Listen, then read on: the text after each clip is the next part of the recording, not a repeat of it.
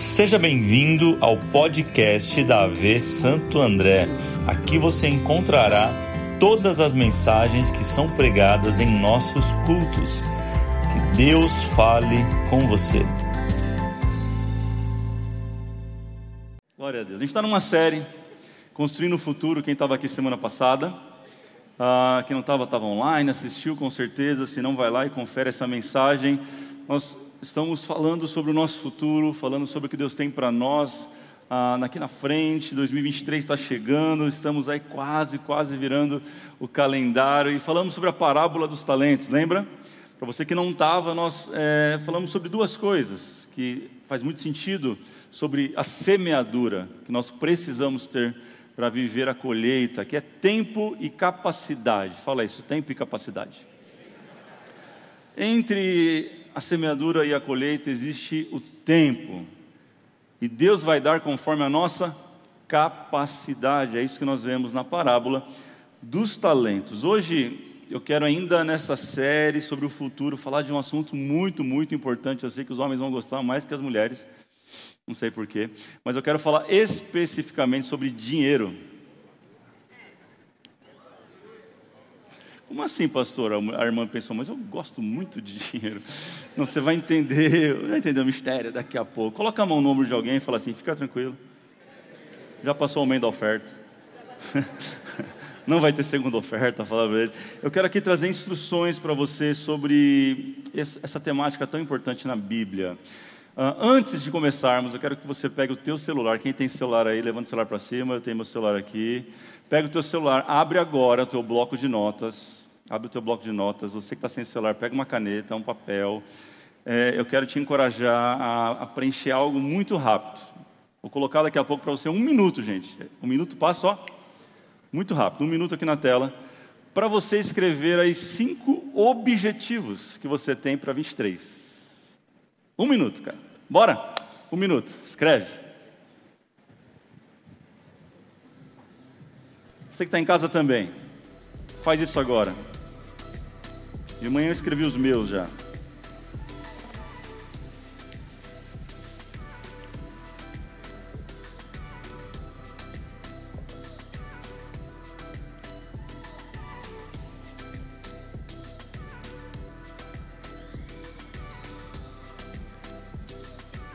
Trinta segundos.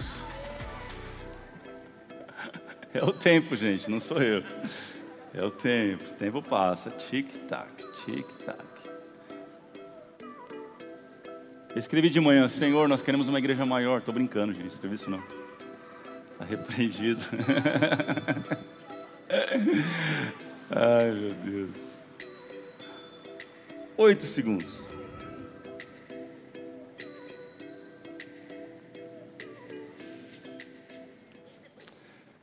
Zerou o tempo, gente.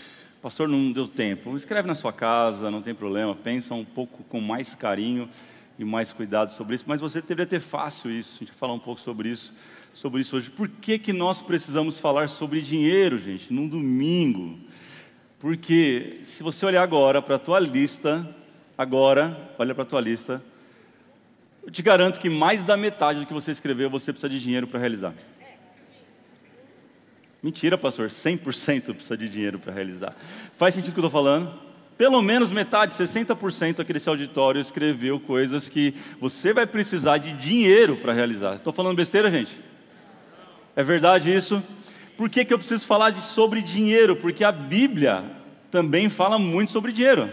Talvez você não sabe, mas tem 215 versos sobre fé, tem 218 versos sobre salvação. Uau, fala uau.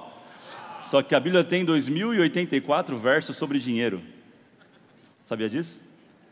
Por que precisa falar sobre dinheiro? Porque a Bíblia fala muito sobre isso. O que acontece é que a gente fala às vezes muito sobre o que a Bíblia fala pouco e pouco sobre aquilo que a Bíblia fala muito. Dinheiro é um assunto sério na Bíblia. Por que, que eu preciso falar com você sobre dinheiro? Porque dinheiro é a causa número um de divórcio hoje. É a falta do dinheiro. É a causa número um do divórcio. Por que eu preciso falar sobre dinheiro? Porque o dinheiro é a única coisa que na Bíblia ela é comparada a Deus. Vocês não podem servir a dois senhores, a Deus e ao ou a Mamon, que é a representação do Deus do dinheiro. Por que preciso falar sobre dinheiro? Porque ter dinheiro não é errado. Ter dinheiro não é errado, não é antibíblico possuir riquezas. Nós somos aprendemos coisas erradas e precisa ser desconstruído em nós. Por exemplo, a gente fala: "Não, pastor, você está errado, porque o dinheiro é a raiz de todos os males". Mentira. O dinheiro não é a raiz de todos os males. A Bíblia diz que o amor ao dinheiro é a raiz de todos os males. Alguém vai dizer que o avarento, ele não tem as coisas, mas as coisas que o tem. Então o errado não é, guarde isso, você ter dinheiro no bolso. O errado é você ter o dinheiro no coração. Porque aonde estiver o teu coração, aí estará o teu. Vamos para o texto. É 2 Coríntios 9, verso 5 ao verso 11. Abra a tua Bíblia. 2 de Coríntios, capítulo 9, de 5 a 11. É um texto fantástico. Olha o que vai dizer. Assim, achei necessário recomendar que os irmãos os visitem antes e concluam os preparativos para a contribuição de vocês prometeram. Então, é estará pronta como oferta generosa e não como algo dado com avareza. Lembre-se, aquele que semeia pouco também colherá pouco, aquele que semeia com fartura colherá fartamente, cada um de conforme determinou em seu coração, não com pesar ou por obrigação, pois Deus ama quem dá com alegria. E Deus é poderoso para fazer que lhe seja acrescentada toda a graça, para que em todas as coisas e em todo o tempo, tendo tudo que é necessário, vocês transbordem em toda boa obra.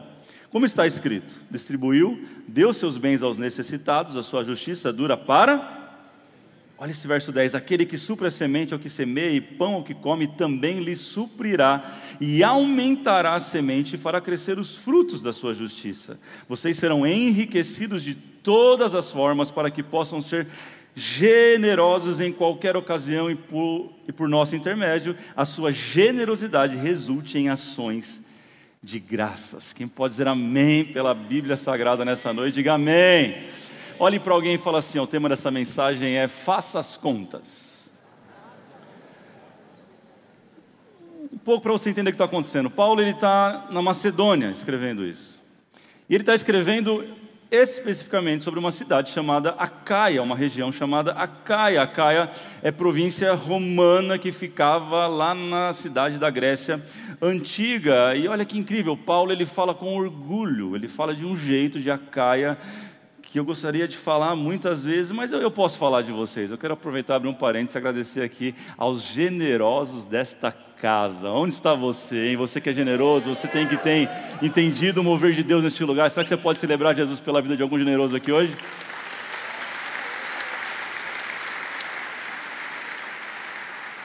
Eu tenho tido quase o privilégio de Paulo, a satisfação de olhar, uau, como esse povo é generoso, e realmente, se nós temos conseguido avançar e construir o reino de Deus aqui em Santo André, é graças a você, amém?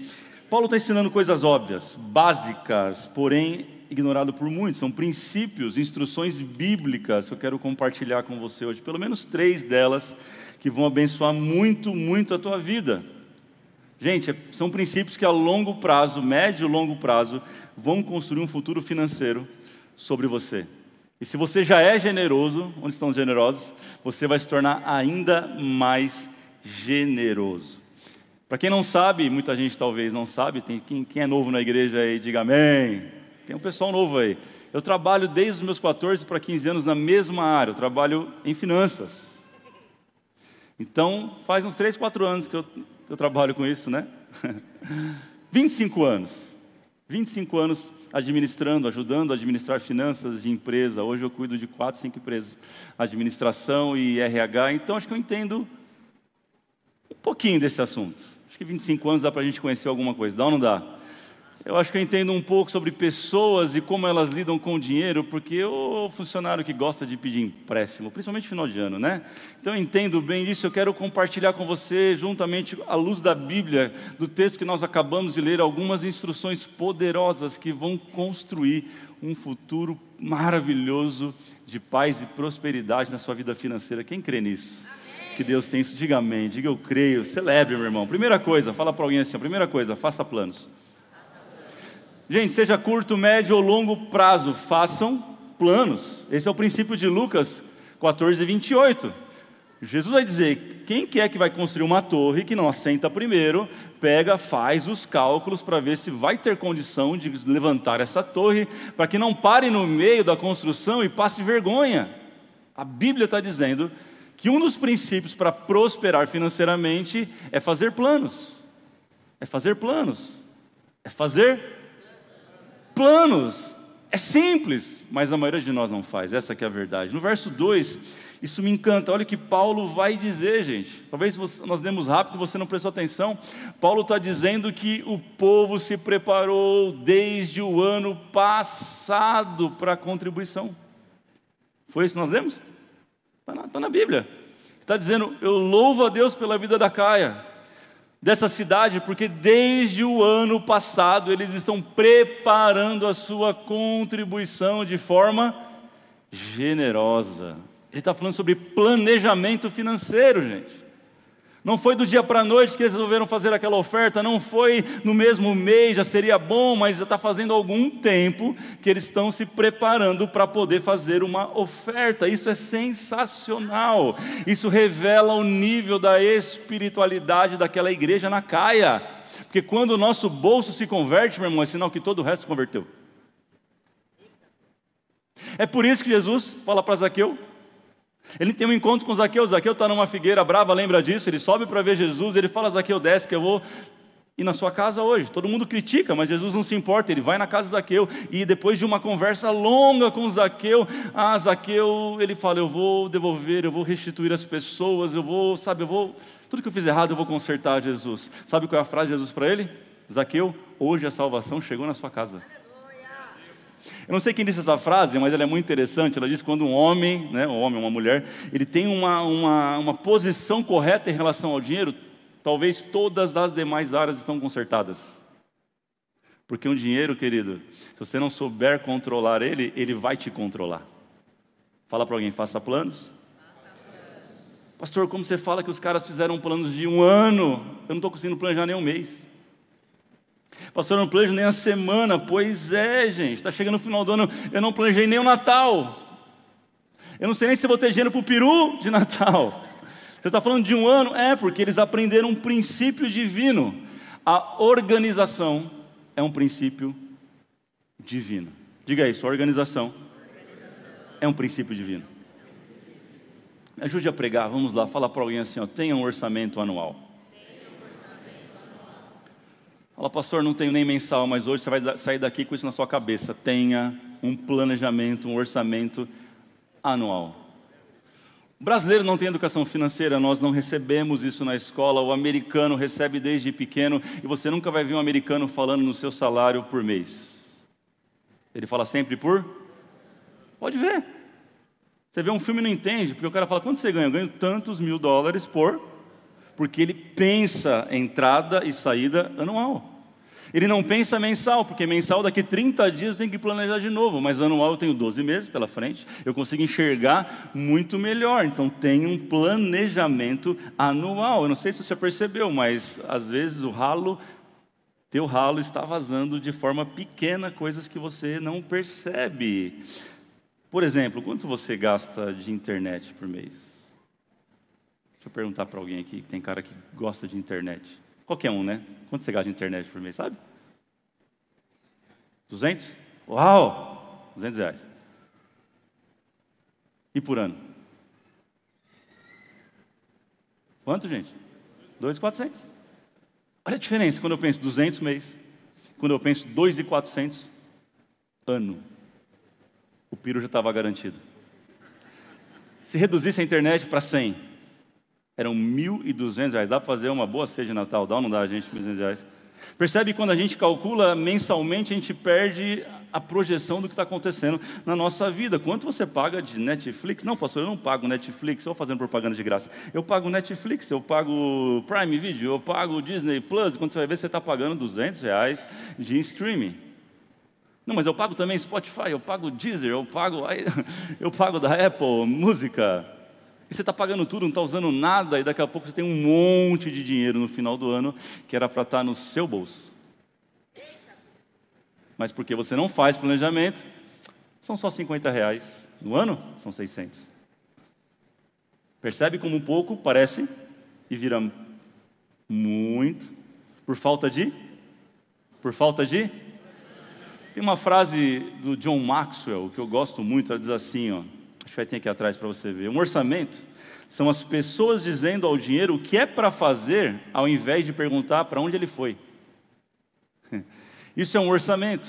É você saber onde está o dinheiro que Deus te deu. É você saber onde está o dinheiro que você ralou e trabalhou muito para conquistar e para ganhar. Então, meu irmão, sai daqui decidido, anota isso. Eu preciso sair daqui e fazer uma planilha. Nem que for no papel e na. Gente, papel e caneta, não sei mexer no Excel, não tem problema. Saiba quanto você está gastando. Enxergue os ralos financeiros por onde o dinheiro está indo embora e você não percebe. Uma dica muito importante para empresário. Tem empresário aqui hoje? Acho que tem. Quem é empresário? Levanta a mão. Só, vou pedir dinheiro não, levanta a mão. Até porque empresário no Brasil está difícil, né? Quem é MEI aqui? Quem é autônomo? Quem é PJ? Olha só quanta gente. Quer uma dica para você prosperar? Separe de uma vez por todas os gastos físico e jurídico. Quer uma outra dica? Seu lucro não é a sua retirada. Por que está falando isso? Porque é princípio.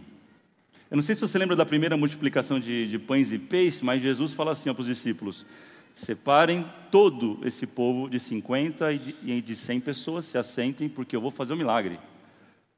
Anota isso na tua vida: a organização é aquilo que abre o caminho para a multiplicação. Se você não organiza, Deus não consegue multiplicar, não é porque Ele não é poderoso, mas porque você está atrapalhando o trabalho dele. A organização é um princípio divino. Deixa eu te contar algo sobre o meu dia a dia e uma coisa que faz parte da semana chama aconselhamento. Sabe quantos por cento das pessoas que chegam para se aconselhar a questão é financeira?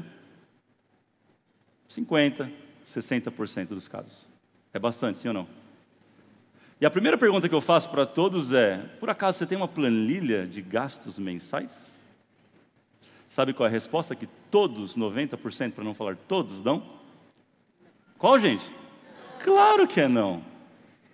Porque se tivesse, muito provavelmente não estava pedindo aconselhamento por questão de finanças. Fala para alguém, tem um orçamento anual. Tá bom, vai, tem um mensal, começa por algum lugar. Gente, isso é importante, nós não temos educação financeira. Pastor, eu queria ouvir uma palavra sobre esperança. Meu irmão, essa palavra vai trazer mais esperança para a tua vida do que você imagina. Essa palavra vai trazer salvação para a tua vida e você não imagina. Dinheiro é assunto sério. Fala para alguém, dinheiro é assunto sério. Você quer ver como é sério? Me responde uma coisa só sobre organização. Se a Bíblia diz que Deus trabalha na organização, quem que trabalha na desorganização? Número dois. Número dois. Fala para alguém assim, ó, saia do crédito. Falei que as irmãs iam odiar a mensagem.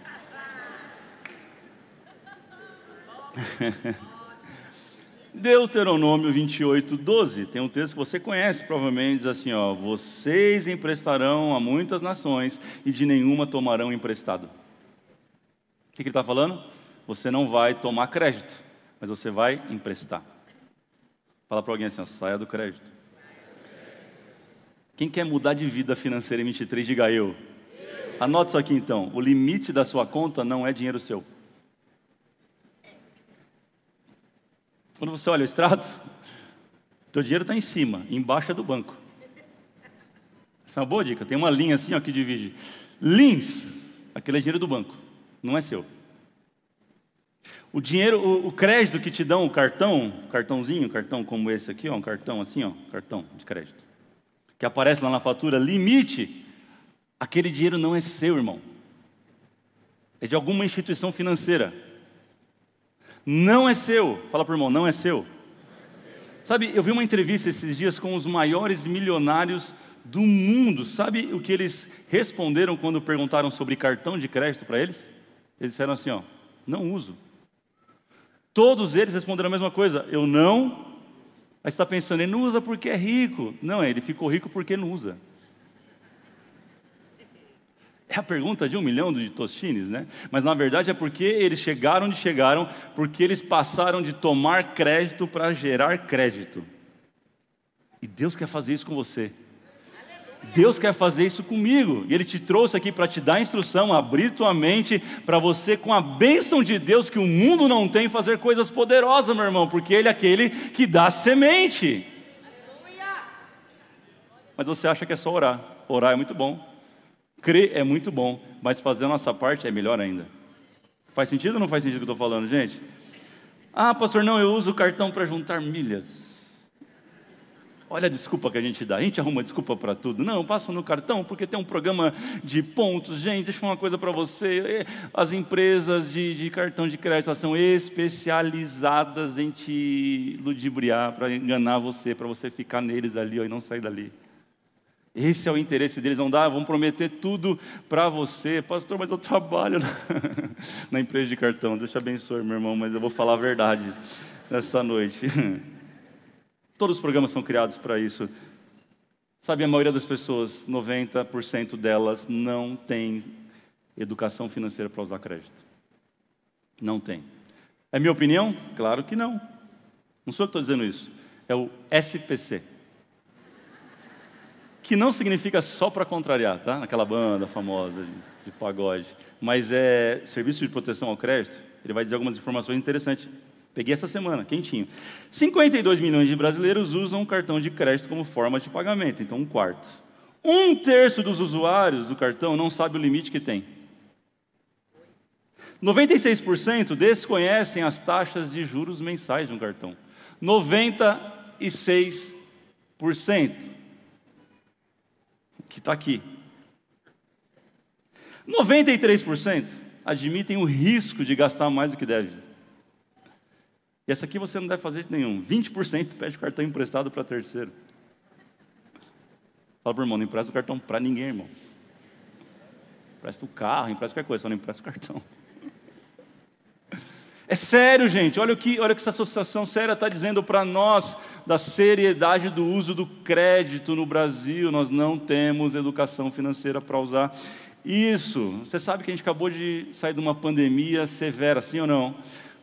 e também foi afetado a forma financeira, a vida financeira de todos nós, sim ou não? Mas uma boa pergunta é: por que, que algumas empresas quebraram e outras não? Uma boa pergunta é: por que, que algumas pessoas estão mega endividadas pós-pandemia e outras não? Por que, que algumas igrejas fecharam e outras não? E por que outras, ainda como a nossa? A resposta é simples. Não trabalhávamos com crédito, nós tínhamos reservas. Deixa eu te perguntar: o Deus que está aqui, ele não estava na igreja que fechou? É o mesmo Deus ou não? Sim, Sim ou não, gente? Sim. A diferença: um se preparou para o tempo da adversidade, o outro não se preparou. E nós queremos colocar a fé na frente disto. Não faz sentido. Nós temos que aprender a fazer a nossa parte. Assim, eu preciso. Mais forte, vamos lá, eu preciso. Fazer minha parte. É por isso que a Bíblia usa semente como figura quando fala de finanças, porque não existe semente a crédito. Semente você planta, cultiva, recolhe e armazena. E Deus quer nos ensinar a fazer a coisa certa com o dinheiro. Nós temos que usar o nosso dinheiro, sim, da maneira certa, da maneira correta, temos que fazer planos, sair do crédito urgente, nós temos que fazer isso e começar a guardar dinheiro. Guardar dinheiro não é pecado, irmão. Deus não chamou você para ser franciscano, a não ser que Ele chamou é você, não são todos nós. Faz sentido? Se foi você, Deus te abençoou em um chamado muito específico, mas Ele falou que o povo dele iria prosperar nessa terra. Faz sentido, gente? Sim ou não? Então, em vez de crédito, aprenda a guardar e compre à vista. Olha para a mulher que Deus te deu agora.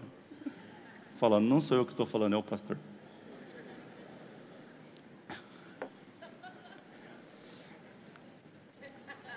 Sinto que as irmãs vão fazer uma fila, um corredor polonês no final do culto.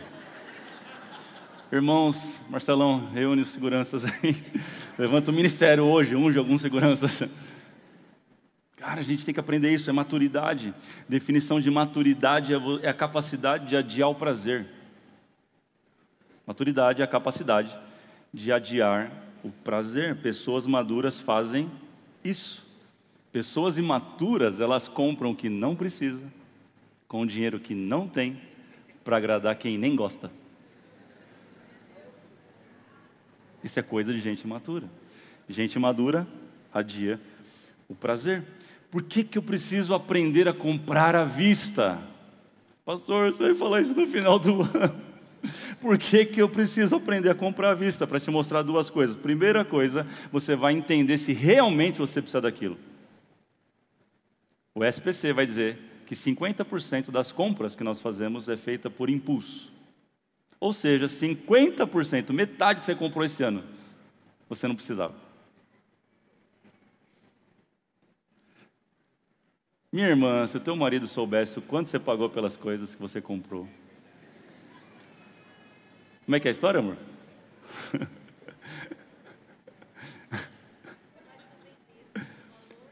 É, se o teu marido começar a vender suas coisas pelo preço que você falou para ele que pagou, vai vender rapidinho. Vai ou não vai, minha irmã? Conta a verdade do seu marido. A Dani é cheia dessas, gente. Eu conheço as artimanhas. Ela fala, amor, eu vou comprar uma calça. Quanto que é? Duzentos e pouquinho. Quanto que é duzentos e pouquinho para você, irmão?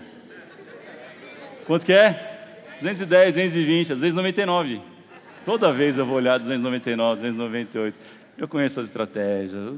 Deus está revelando muita coisa hoje.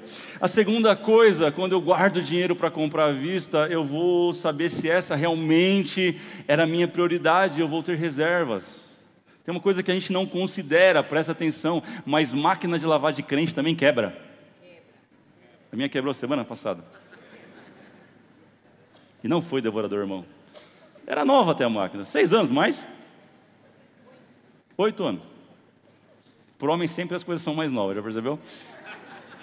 Quebrou. Só uma coisa, carro de crente também quebra.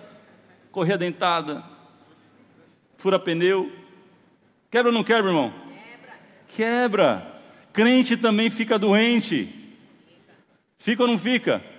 O problema é que se você gastar tudo que você tem ainda no crédito, vai vir o dia da aflição e você não vai ter para onde correr. E aí você vai fazer muito pior, vai colocar a culpa no devorador. Porque crente sempre tem uma boa desculpa. Pega o seu cartão na sua bolsa agora, vê o nome do devorador que está escrito aí. No meu está escrito aqui, ó.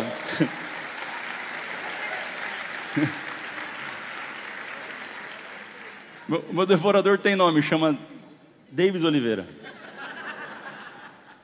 Eu quero fazer um ato profético com você. Se você quiser, você faz na sua casa.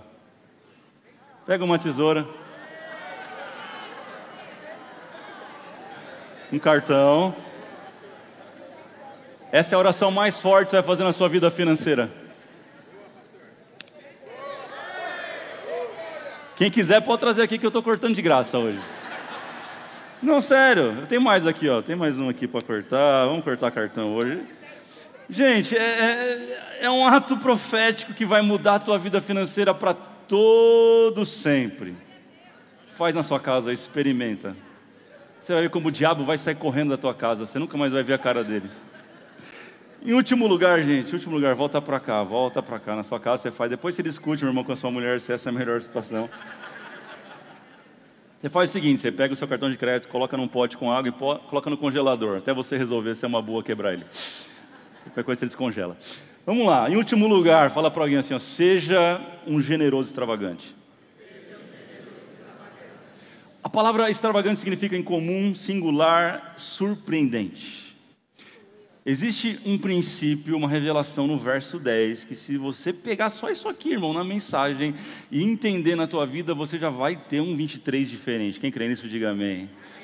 Verso 10, coloca para mim, diz assim: Aquele que supre, a semente ao que semeia, e o pão ao que come também lhe suprirá, e aumentará a semente, e fará crescer os frutos da sua justiça. Repete comigo: semente ao que semeia, pão ao que come. Pega essa aqui, irmão. Semente serve para quê? Semente serve para quê? Para plantar, diga plantar. Pão serve para quê? Para comer. Sabe por que você não está prosperando? Porque está comendo a semente. É simples. O texto está dizendo, é bem claro: Deus só vai suprir semente para aquele que semeia, não para quem come a semente. Deus nunca vai encher o nosso estoque de semente se a gente está usando a semente para o fim errado. A gente volta para o início, organização financeira. Sabe que eu não consigo ser generoso com a obra de Deus, com o que Ele tem feito, com as pessoas que estão à minha volta e até mesmo com a minha família, é porque eu tenho comido a semente. Comer semente, dizia minha mãe, não come a semente do mamão, que vai nascer um mamão na tua barriga. Fala assim: semente não é para comer. Fala, semente é para plantar, gente. Então fala para alguém: para de comer a semente, em nome de Jesus. Deus só vai suprir para quem? Semeia. Ou seja, eu vim aqui declarar: quem aqui vai semear boas sementes a partir de hoje? Diga amém, levante a sua mão. Não vai faltar semente se você for um grande semeador, porque aquele, aquele que é o Senhor, ele supre a semente ao que semeia. Não vai faltar semente. Semente vai, vai vir para tua mão, vai começar a chegar na tua mão. Você vai falar: Meu Deus, o que é isso? Semeia que eu dou mais, semeia que eu dou mais, semeia que eu dou mais. Separa o que é para comer, faz o pão, come, seja generoso e semeia que eu dou mais. O nosso Deus é justo, irmão. Ele é aquele que dá semente para quem semeia. Olha o verso 9, coloca para mim uma característica de quem é generoso. Vê se você é bem generoso se você é extravagantemente generoso, você se enquadra nisso aqui, ó, verso 9, como está escrito: Distribuiu, deu aos seus, seus bens aos necessitados, e a sua justiça dura para sempre. Diga, para sempre. Tem um ditado que diz que quem planta tâmaras não colhe tâmaras, porque uma tamareira ela demora cerca de 80 a 100 anos para dar o fruto. Tem a ver com esse texto? Porque quem é generoso e extravagante não semeia para hoje. Quem é generoso e extravagante não semeia para amanhã.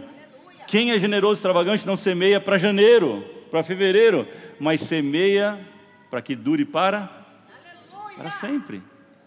Deixa eu te falar uma coisa sobre além do véu Santo André. Nós não somos uma igreja imediatista. O que nós estamos sonhando, orando em Deus e buscando não é uma igreja em Santo André para os próximos três anos.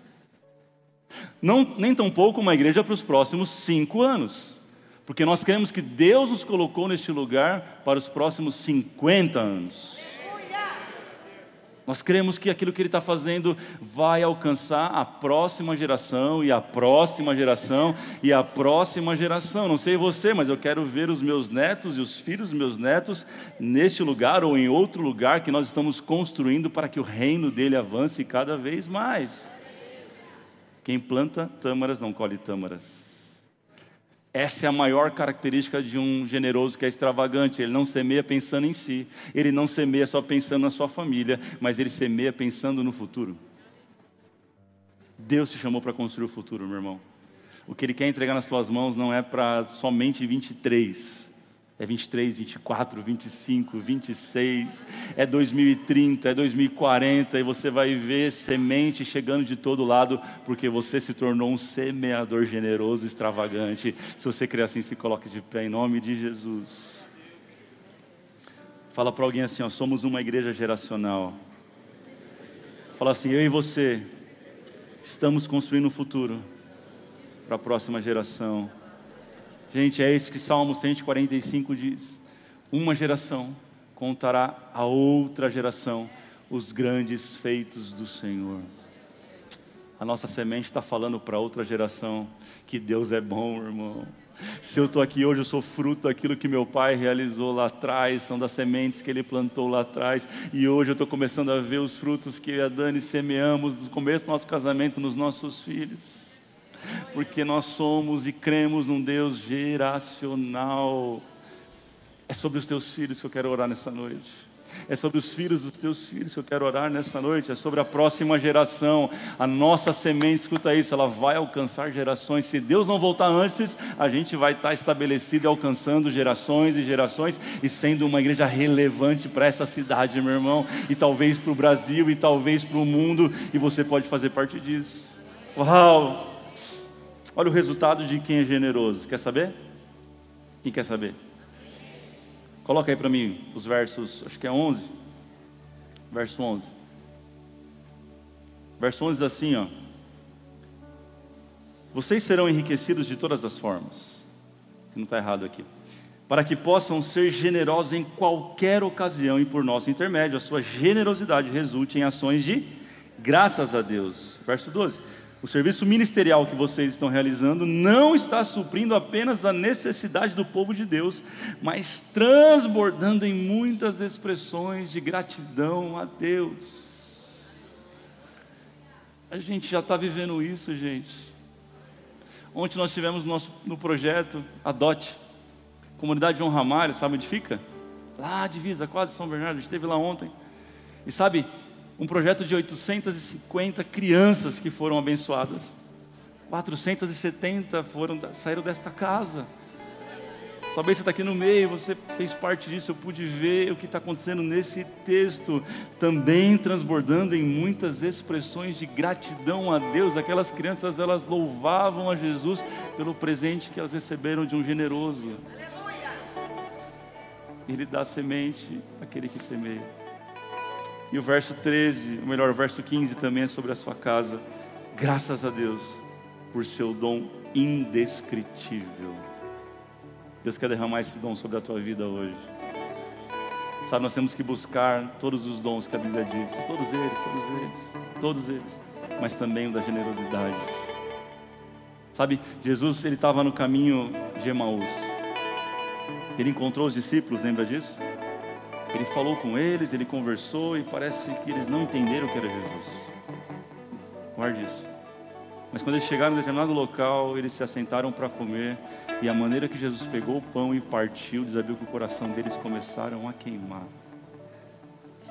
Porque as pessoas vão reconhecer o nosso Deus através do nosso coração de compartilhar. Ele é aquele que dá semente ao que semeia. Eu quero orar por você, pela tua família e pelo próximo ano. Semana que vem ainda nós estaremos profetizando sobre aquilo que você escreveu hoje aqui. Termine de escrever. Escreva num papel, traga num lugar que você possa trazer diante do altar do Senhor, que nós vamos profetizar sobre o ano de 2023.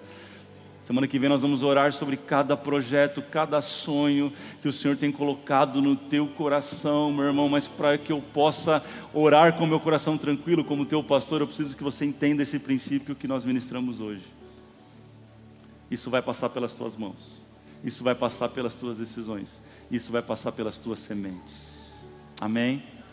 Vamos orar, Jesus, obrigado.